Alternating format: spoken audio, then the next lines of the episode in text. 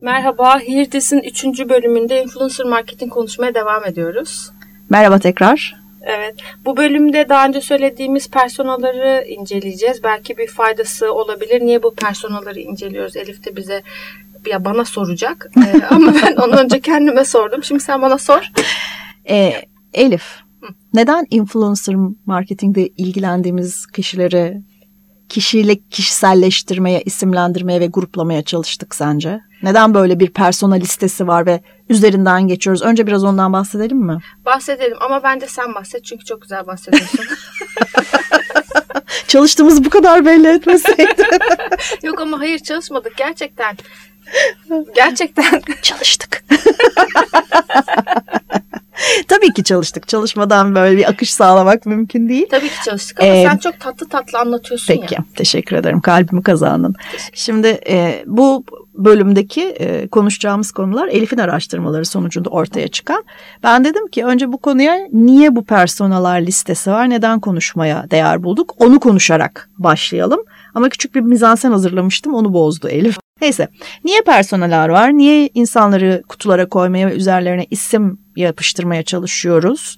diye düşündüğünüzde aslında biz pazarlama iletişimin her alanında bunu yapıyoruz. Her alanda e, böyle gruplar var. İnsanları Ahmet 25 yaşında İzmir'den geldi. E, bir çocuk sahibi, Renault Clio kullanıyor falan gibi kalıplara sokmaya çalışıyoruz. Çünkü bu birincisi kişiselleş, kişileştirmek onları bir kişi gibi ete kemiğe büründürmek bizim onları anlamamızı ve onlarla ilgili fikir yürütmemizi kolaylaştırıyor. Bu adam bunu yapıyorsa bunu yapar gibi sebep sonuç ilişkilerini kurmamızı kolaylaştırıyor. Bu içsel tarafı, kendi açımızdan tarafı.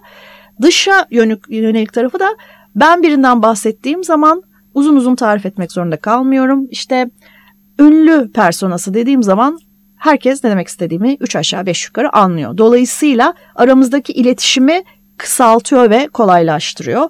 Bu işte jargonun gücü benim en sevdiğim laflardan biridir bu. Jargon birbirimizi daha iyi ve daha net ve daha hızlı anlamamızı sağlayan önemli bir e, güç ama birbirimizi yabancılaştırmak için kullanılmamalı.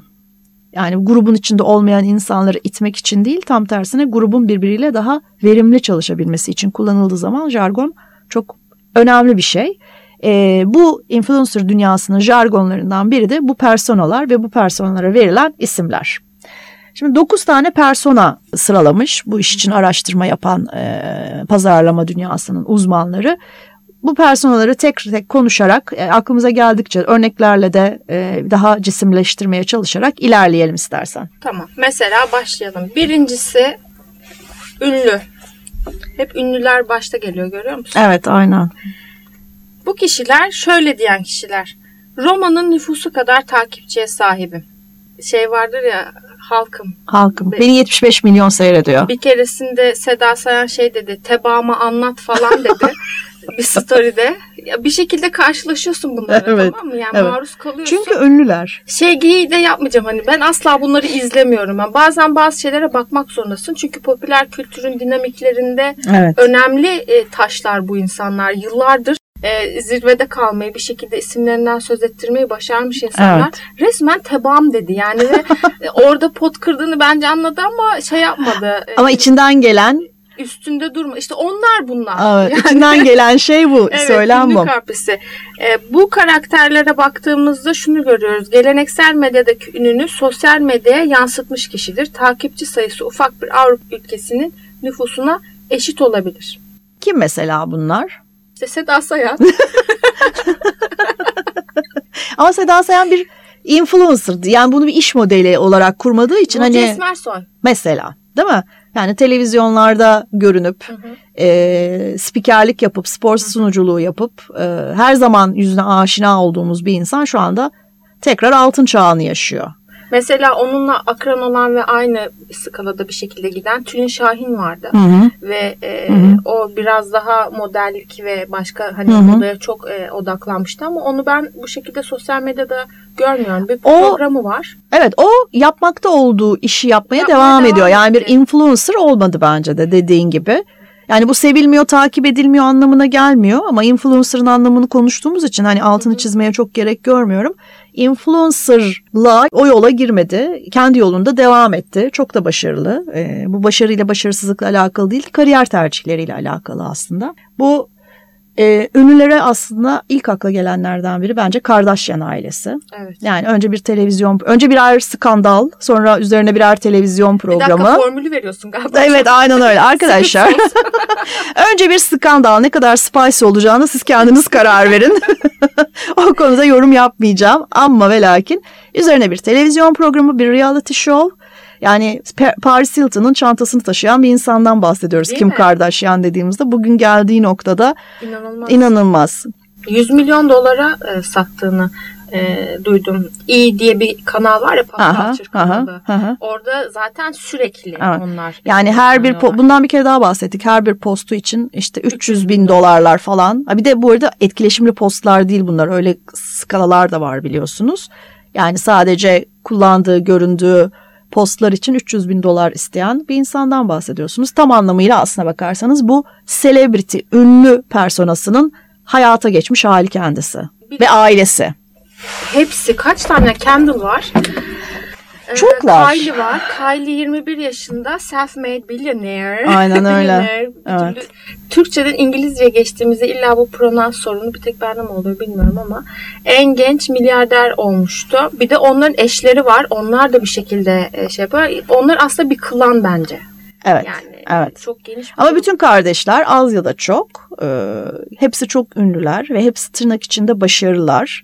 Yani yeni dönem başarı tanımları içinde öyleler.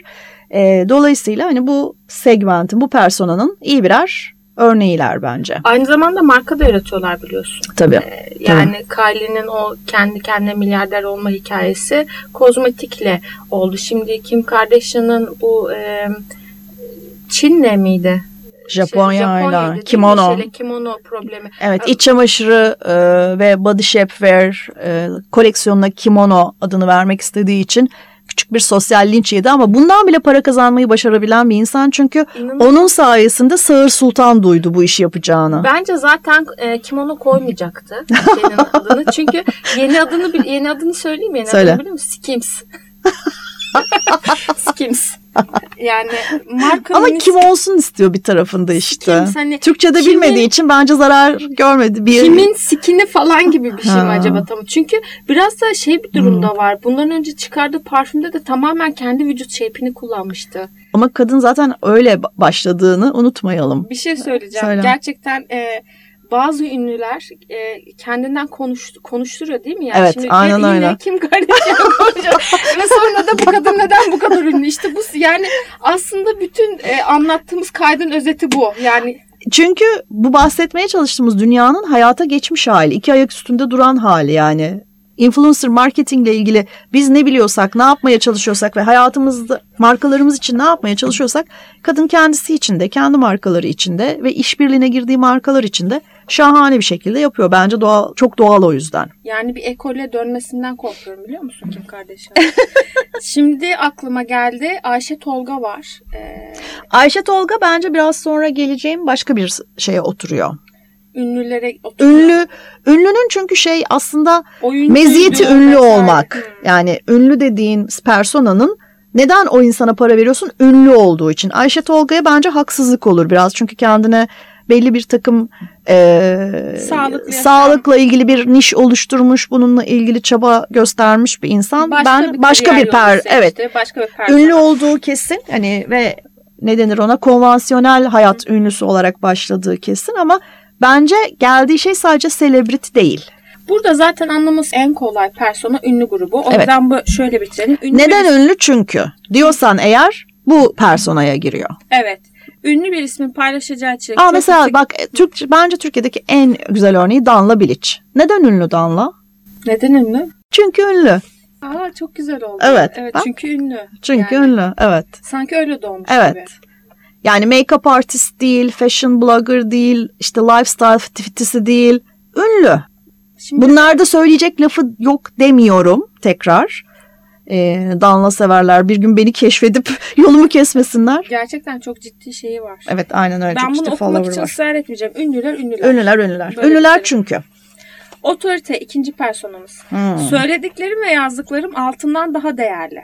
Bu aslında hem otorite hem biraz da böyle şey gibi yani. Burada bilir es- kişi. Bilir kişi. E, ombudsman deniyordu galiba ombudsman değil mi? denebilir Eski evet. E, bununla ilgili benim aklıma yani kim geliyor ombudsman deyince Türkiye'de? Vedat Milor. Vedat Milor mu? Evet. Bu neden Uğur Dündar değil?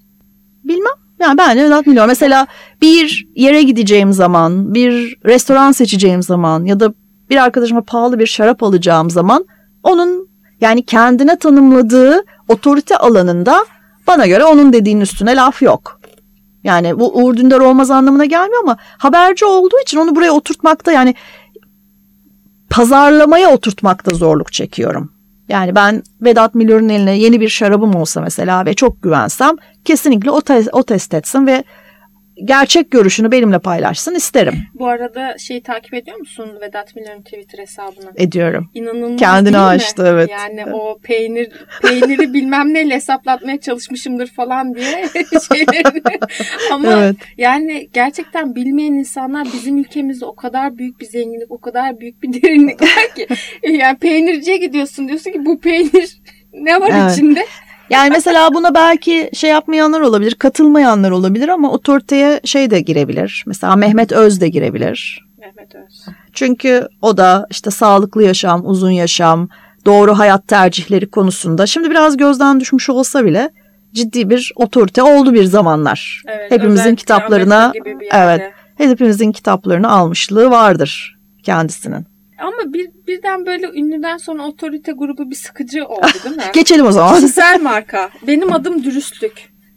Hmm. Mesela Danla Bilic belki buraya girebilir.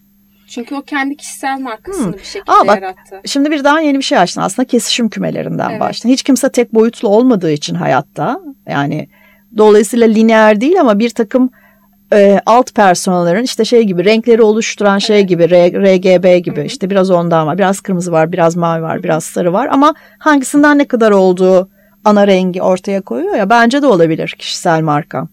Konvansiyonel dünyadan gelmeyen herkes aslında kişisel markaya girebilir çünkü bu influencerlık ve sosyal medya sayesinde kendilerini markalaştırmış insanlar Ama benim bunlar. adım dürüstlük bir daha söyleyince sanki bir olmadı gibi. Yani ben Çünkü bu çok şunu. iddialı bir şey. Evet. Yani burada e, diyeceksin ki işte bu kremi kullanırsan Hı-hı. cildin bebek gibi olacak. İşte şey gibi Hı-hı. bütün kırışıklıklarından kurtulacaksın Hı-hı. diyorsun. Çünkü ben kullandım falan diyorsun. O insanlar onu alıp kullanacak ve cildi bebek gibi olmayacak. Bence çok geniş ve çok Bazı güvenli bir söylem. Evet ama çok güvenli bir söylem. Çünkü her önerdiğin ürünün başkasında her herkes de başka türlü işleyecek. Dolayısıyla benim cildime iyi gelen şey senin cildine iyi gelecek diye yüzde yüz bir garanti olmadığı için kolay bir kaçış noktası var gibi geliyor var orada bana. Mesela dördüncüye gelelim. Bunlar çok eğlenceli değil mi? Analist. Evet. Herhangi bir konu hakkında güvenilir bir algı sağlayabiliyorum. Bunlar biraz daha aslında analist. Araştırıp e, soruşturanlar gibi sanki. Evet değil mi? ve biraz daha e, algıyı yönlendiren insanlar. Evet. E, ya mesela bunun aklına şimdi Türkiye'den e, bir şey gelmiyor mu? Benim takip ettiğim bir e, şey var. E, fizyo fizyokimyacı hı hı. ne demekse işte fiziksel kimyacı, fizyokemist diye geçiyor şeyde. Bir kız var e, YouTube'da takip ettiğim. Ünlü markaların e, kimyasal bileşimlerini ve fiziksel bileşimlerini işte yapılarını vesaireyi inceleyip bununla ilgili yorumlar yapıyor. Şimdi bu tam anlamıyla bir analist. Dolayısıyla eğer bu kafayı bu kadar taktıysanız bu konuda bence bir şeye geliyor. E, bu analiste ha şimdi geldi mesela aklıma Niyans diye bir kız var. O da aslında şey e, make-up ve fashion bloggerı ama mesela inceleme videolarıyla ünlü YouTube'da. Bu da bir ayrı dal. İnceleme Aynen öyle. Uzun uzun dal. notlar çıkartıyor, karşılaştırmalar yapıyor, testler yapıyor. Bunun için gerçekten mesai harcıyor. Dolayısıyla sadece sürdüm çok güzel oldu, bebek poposu kıvamında değil ama hani bir uzun bir deneyim ve bir analiz paylaşabiliyor. Bence teknoloji e, vloggerları da Biraz. bunda çok şey. Çünkü Doğru. işte yeni bir cihaz çıkıyor ve onu test ediyorlar, deniyorlar. Bununla ilgili benim ilk aklıma gelen e, bizim de kedimizi sahiplendiğimiz Işın Görmüş var. Çok evet. ciddi bir hayvan hakları ile evet. ilgili bir şey var. E, hassasiyeti var. Aslında Bence hepimizin var ve olması da gerekiyor ama bazıları biraz daha bu konuyla ilgili sorumluluk e, üstleniyorlar. Yani bir konuyla ilgili ekstra kaygı duyan e, insanlar ve Hı-hı. ona yoğunlaşan insanlar. Bence. Ve bunun için mesai harcayan mesai insanlar. Harcayan insanlar. Şimdi, hassasiyet dediğin zaman herkes de var da bunun için mesai harcıyor e, musun e, dediğinde çok edinmek, az var. Bir sorumluluk haline getirmek. Çünkü işte hayvanları önemsiyorum. Tamam işte hayvanları seviyorum. Evet. Ne yapıyorsun? İşte çok güzeller tüylü Hı-hı. dostlarımız. Aynen. Olsa da bıcır bıcır sevsek. Ama onun için yağmurda, karda e, mesela anlatmıştım bir arkadaşım mama götürmek. E, işte hepsini sokakta görüyorsun, alıyorsun, veterinere götürüyorsun, sahiplendiriyorsun vesaire. Bu başka bir şey.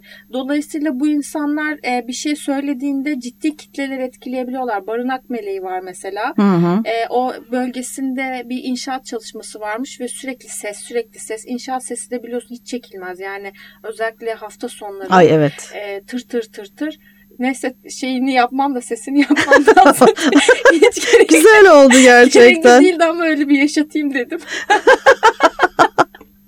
neyse, İnşaat sesi bilmeyeniniz vardır. tır tır tır tır tır. Neyse kız diyor ki yani bu sese diyor hiç kimse şikayetçi olmuyor.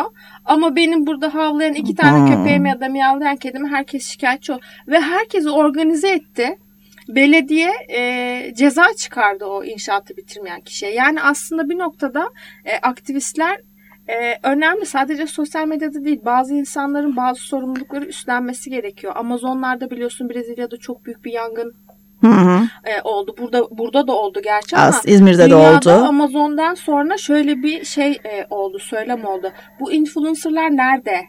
Yani hani niye bunun bir ucundan tutmuyorlar? E, niye bunu? Evet çünkü biraz da aslında social e, konularda e, bunu neden İngilizce söylediğimi bilmiyorum, bilmiyorum ama hani aktardığım konu İngilizce olduğu için o kaynaklar öyle bahsettiği için e, biraz üstüne dikkat çeksen. Mesela Leonardo DiCaprio var. Aslında hem ünlü Hı-hı. biliyorsun ama bir, bir noktada da aktivistliğini yapıyor bunun. Doğal yaşamı koruma e, vesaire kaynak aktarma ciddi paralar da bağışlıyor.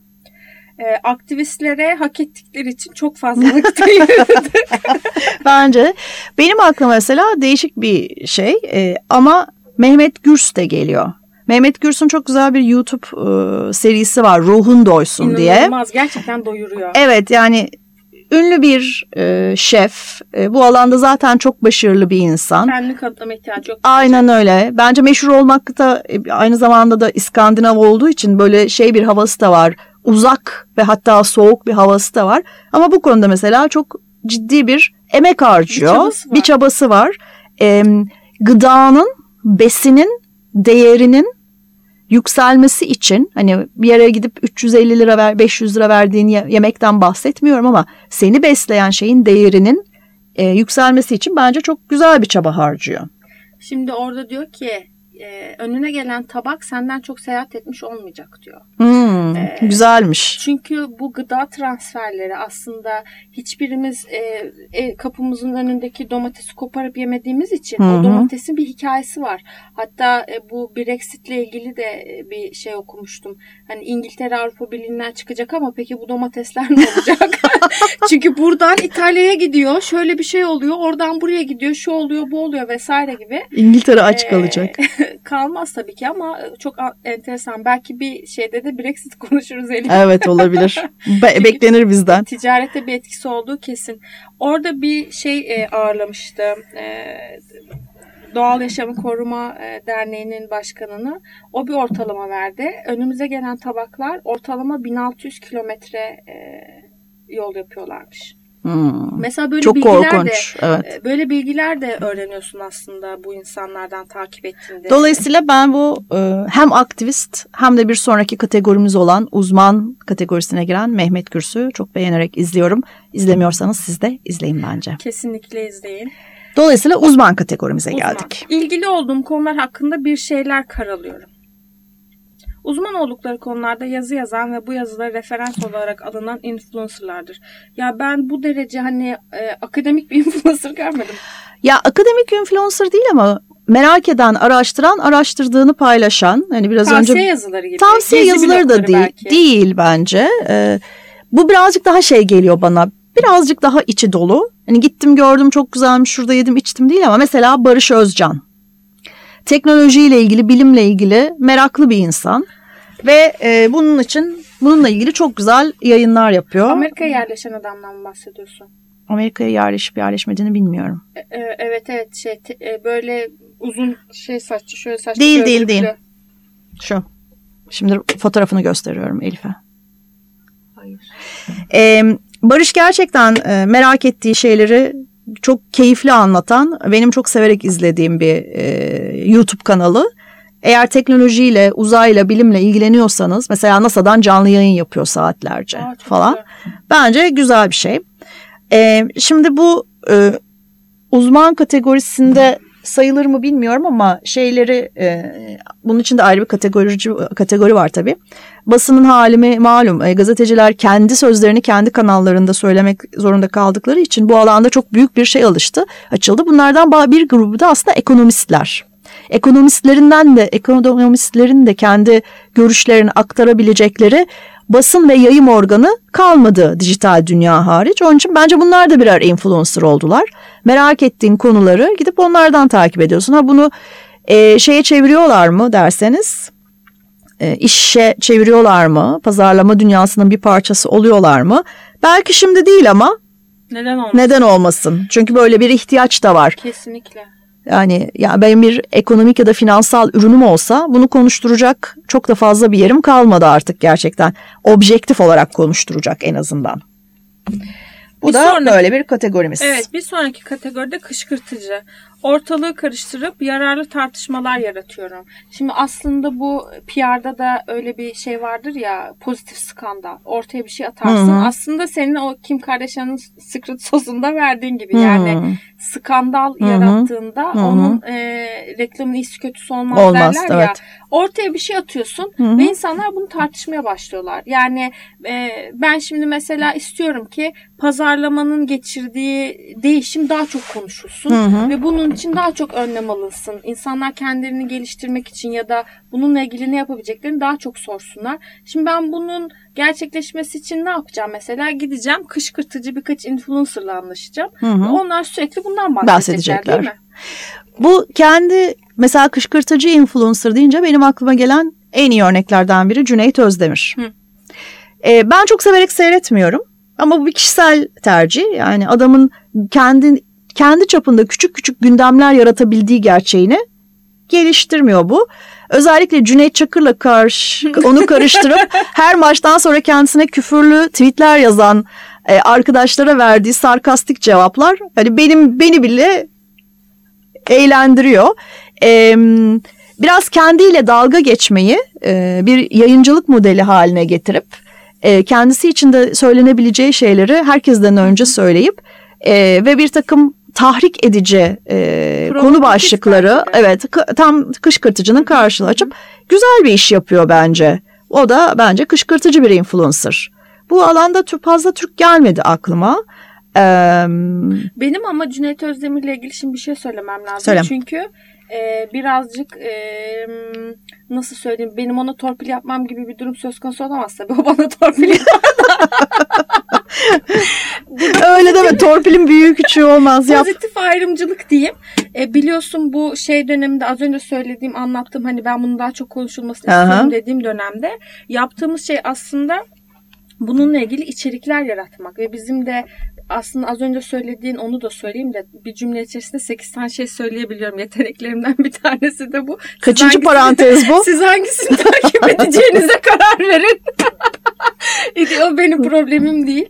Mehmet Gürs'te de aslında Grundig'de yapılan bir e, branded content. Yani Evet. o çok güzel bir marka e, içerik örneğin markalı içerik. Mesela e, Pronto Tur'da e, şeyle yapıyor. Erkan Can ve e, Güven Kıraç'la. Hmm. İkisi seyahat ediyorlar. E, ikisi inanılmaz tatlı bir ikili olmuş. Zaten normal hayatlarında da birlikte seyahat ediyorlar. Bence zaten kritik noktalardan biri de Gerçek bu. Birlikte iyi vakit geçiren insanlar sana da iyi vakit geçirtiyorlar. Aynen, aynen öyle. Öncesinde bir oturuyorlar, çiziyorlar. Nereye gidelim, ne yapalım, ne edelim haritasını çıkartıyorlar. Sonra gidiyorlar.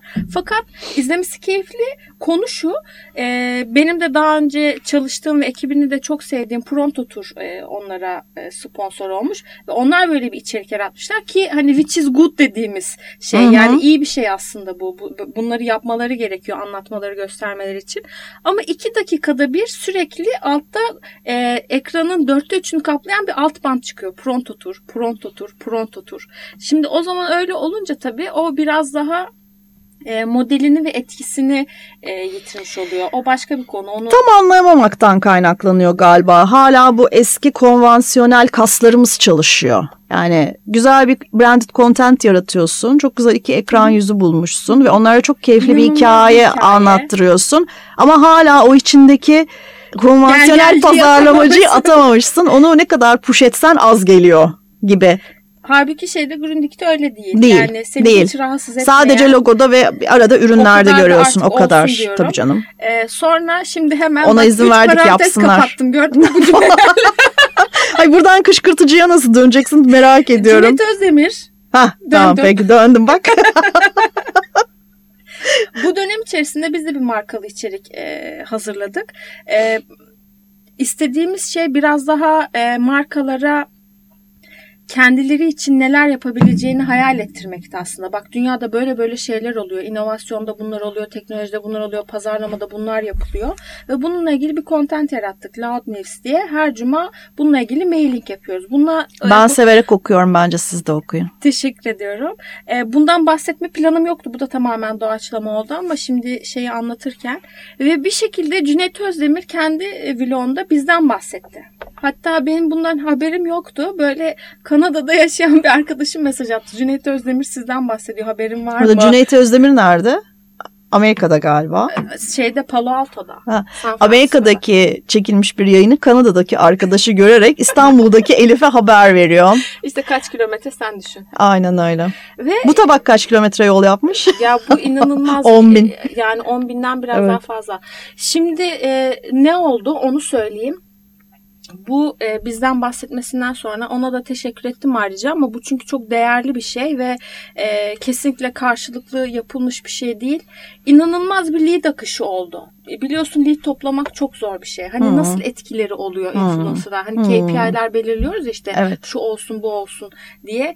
E, hem sosyal medyada hem e-mailing'e üye olma anlamında hem kendi network'ün açılma oranlarında. Anlamında. Şu anda biz 22 ülkede okunuyoruz. Yani evet. 22 dünyanın 22 ülkesinde bizi okuyan insanlar, haberlerimizi bekleyen insanlar var. Şeyde e, e-maillerin açılma oranında artış oldu mu? E, oldu. Yani bu hani şey olarak söylenir mi bilmiyorum şimdi bizi kimler dinleyecek, rakipler falan dinliyor mu ama yüzde kırkları yakalamak bence çok, çok. zor.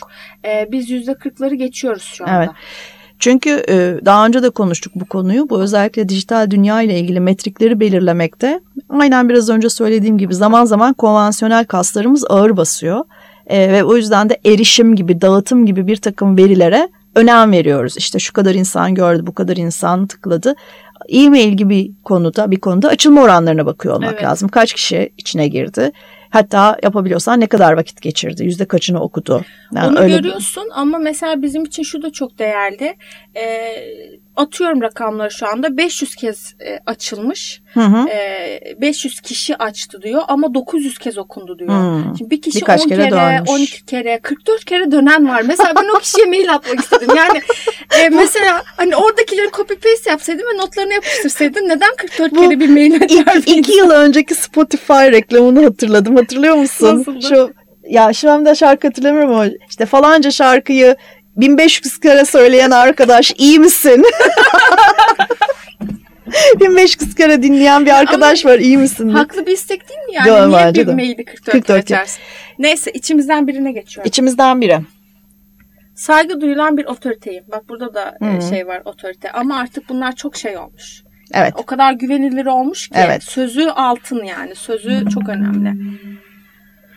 Samimi içten paylaşımların öncüne çıkarlar, takipçileri tarafından büyük sempati görürler. Mesela Enis Arıkan var. Şimdi onu ben konuşmak istiyorum. Hangi sınıfa giriyor bilmiyorum ama ciddi bir e, yükseliş e, grafiği var. Hı-hı. Sosyal medyada öyle kendi kendine başladı. Kendisine dalga geçmesi bir kedisi vardı vesaire. Sonra bir annesi Otoriteye vardı. Otoriteye koyamadım onu ben. Yok buraya koyamadın ama e, şeye e, içimizden biri Hı-hı. kısmında. Çünkü o kadar günlük Hı-hı. yaşamını paylaşıyor ki annesi vesaire. Benim aklıma kim geliyor bununla ya. ilgili biliyor musun? YouTube'da belki 100 tane belki 200 tane bilmiyorum. Ev hanımı var yemek yapan. Aa çok iyi. İşte bilmem kimin annesi, falanca teyzenin mutfağı gibi isimleri Becerik, olan. Becerikli kadın. Becerikli kadın. tarifler. evet. E, hepsi birbirine çok benziyor. Yemek stilleri de birbirine benziyor. Yaptığı şeyler de birbirine benziyor ama hiç fena takipçileri yok. Çok dar bir alanda, çok belli bir alanda söyleyecek sözü olan e, ablalarımız, teyzelerimiz Doğru bunlar. E, ve inanılmaz da başarılar. E, şeylere, videolarının izlenme oranları, dağıtım oranları falan gayet iyiler. Böyle bir şey oluşmuş. E, piyasa oluşmuş orada açıkçası. Ve Sonuncu gazeteciye geldik. Aa, burada çok var ne yazık yeni ki. Yeni bir haber kanalıyım. Şimdi yani yeni bir haber kanalı olmak zorundasın zaten. Aynen. Çünkü kanallar. Aynen. Hepsi bunun bir yerinden dokunuyor aslına bakarsan. Çünkü influencerları bir zamanlar e, kozmetik haberlerini almak için dergileri, işte ekonomi haberlerini almak için e, ekonomi de, e, televizyonlarını izlediğimiz gibi influencerları izliyoruz artık. Hepimizin takip ettiği onlarca gazeteci var sosyal medyada. İzlediği YouTube kanalları var. İşte Zara'nın yeni koleksiyonunu illaki bir e, moda bloggerından veya vloggerından görüyorum. Reklamını görmüyorum bile. O yüzden bu gazeteci tüm influencerların içinde bir küçük büyük birer oranda var bence. Aslında e, influencerlar ve belki de bir şekilde ilk Instagram'ın çıkmasıyla birlikte dergicilik de çok ciddi e, tabii, sıkıntılar tabii, yaşıyor değil mi? Yani tabii. özellikle moda dergileri bahsediyorum çünkü en çok hani kadın Yani yaptığın şey kendi kataloğunu, kendi haber akışını oluşturmak olduğu için bence haberi de değiştirdi. Evet. E, ve dergiciliği de değiştirdi. Hiç şeylerden bahsetmedik. Çok büyük bir kategori olan e, seyahat yazarlarından ve vloggerlarından Onların çok büyük bir kısmı aslına bakarsan gene bu gazeteciye bir şekilde giriyorlar. Haber alma, öğrenme. İşte uzmana giriyor bir kısmı. Hı hı. Bir kısmı içimizden birine giriyor ama bu gezen arkadaşlar deneyimlerini... Emin var mesela şimdi hani alanında etkili falan gibi. O da e, aynı zamanda... Ben çok takip etmiyorum fikrim yok onun hakkında. Ya o biraz böyle bir şey bir kozmo karışıklık yaptı. Yani turlar da düzenliyor. Yani hmm. insanları gezdirip bir yerlerde Aa, bak, anlatıyor. Şeyden hiç bahsetmedik. Saffet Emre Tonguç. Evet ona gelecektim. Ha, yani çok güçlü bir karakter çok. kendi alanında.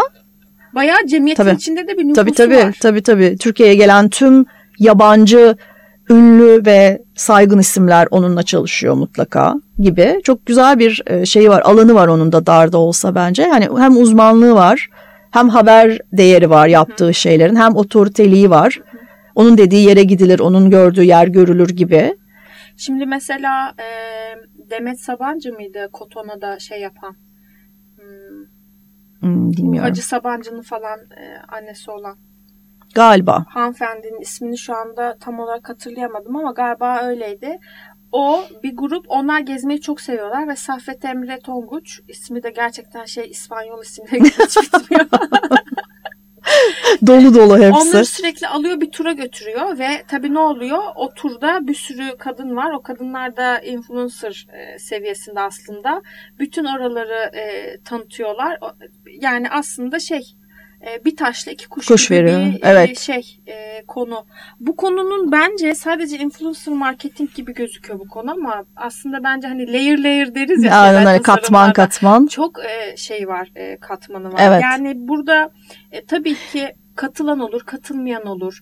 9 tane değil 20 tane der, 3 tane der vesaire. Ama hani biz bir şekilde bir şablon çizmek Tabii yani için... sen şimdi bunları bir haritaya döktüğün zaman bunların kesişim noktalarından alt segmentler çıkarmak da mümkün. Evet. İşte aktivistle gazetecinin çıkış kesiştiği yere başka bir şey dersin. Gene bir alt segment çıkar.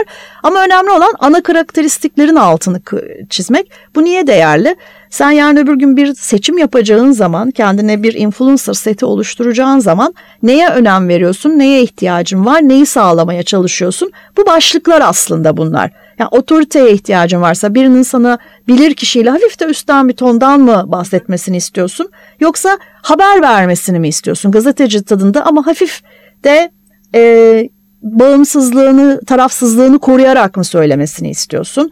Ya da sadece çok hızlı ünlü olmak mı istiyorsun? Ya da bunların bir kesişimine mi ihtiyacın var gibi. Dolayısıyla senin elindeki e, şey setini, influencer setini, yetenek setini değerlendirmene de fayda oluyor. Kendi iletişiminin ses tonunu tasarlamana da faydalı oluyor bu aynı zamanda. Çünkü bu insanlar senin için ne diyecek? Her ne kadar kendi meşreplerince söyleyeceklerse bile o kadar da başıboş bir dünya değil. Sonuçta pazarlama içeriği üretiyoruz. Influencerlarla markaların işbirliklerinde. Burada hani bir şey vardı ya daha önce seninle konuştuğumuz burada ufak bir onu şey yapalım bahsedelim diye aklıma geldi. Ee, yine bunu yabancı bir kaynaktan gördüm. Orada diyor ki kadınlar kendini influencer olarak anlatıyorlar ama erkekler content creator olarak kendilerini konumlandırıyorlar. Evet.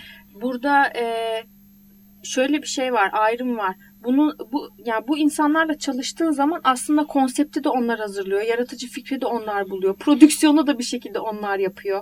Değil mi? İlk Doğru. şeyde de bahsetmiştik. Ya prodüksiyonu kendi, kendi yapmayanlar var artık. Ya, yani yeterince büyük ama... bir iş modeli, sürdürülebilir bir iş modeli haline getirdiyse tabii ki artık birazcık şeyi çeşitlendirebiliyor, ekibini çeşitlendirebiliyor ama ama dediğin doğru temelde. İşte metin yazarı, grafik tasarımcısı, işte stratejisti, işte müşteri temsilcisi hepsi kendi olan pek çok influencer var. O yazıda diyorduk ki yani özet olarak e, çalıştığınız insanları rahat bırakın. Hı-hı. Çünkü bu onların alanı. Hı-hı. Onlar biliyorlar kitlelerini nasıl yönlendireceklerini evet. ve neyin satıp satmayacağını diyeyim kısacası. Bu alanı onlara bırakın karışmayın. Hani şey yaparsın ya ajansa işte bu metin e, biraz revize edelim. Şu şöyle olmuş bu böyle olmuş o gitsin gelsin. Ya her şey çok güzel olmuş ama arka rengi biraz mı açsak? Evet. Bunu onlara yapmayın, yapmayın diyor. Yapmayın ama hani markalı içerik ürettiğimizde unutmadan markanın amaçlarını da ortaya koyarak bir şey yapıyor olmak lazım. Bu eski dünyada şeyler vardı biliyorsun DJ Talk'lar vardı. En kötü DJ Talk bir tane metin yazar gönderirsin. Adam başından itibaren sonuna kadar monoton bir ses konuyla gönderdiğim metni okuyarak Vivident, Vivident der mesela. Aynen böyle. Aynen ne böyle. oldu bak tır tır tır gibi. aynen, aynen öyle tır tır tır gibi yaşattık yani. O yüzden e, evet orada bence önemli bir denge var. Sonuçta bir şey içeriği üretmiyoruz. Eğlence içeriği ya da sanatsal bir içerik üretmiyoruz. Bir ticari içerik üretiyoruz. Aynen öyle. Bunu unutmamak evet, gerekiyor. Ama o insana o parayı veriyor olmanın da bir sebebi var. Evet. Yani ellerini kollarını arkadan bağlayacaktıysan o zaman konu mankeni de oynatabilirdin. Değil mi? Çok doğru. Burada bırakalım mı? Bence burada bırakalım. Hadi çok güzel Bir oldu. sonraki bölümde de datayı Datadan konuşuruz, konuşuruz ve artık e, influencer konusunu vedalaşırız. Bay bay. Bay bay. Hoşçakalın.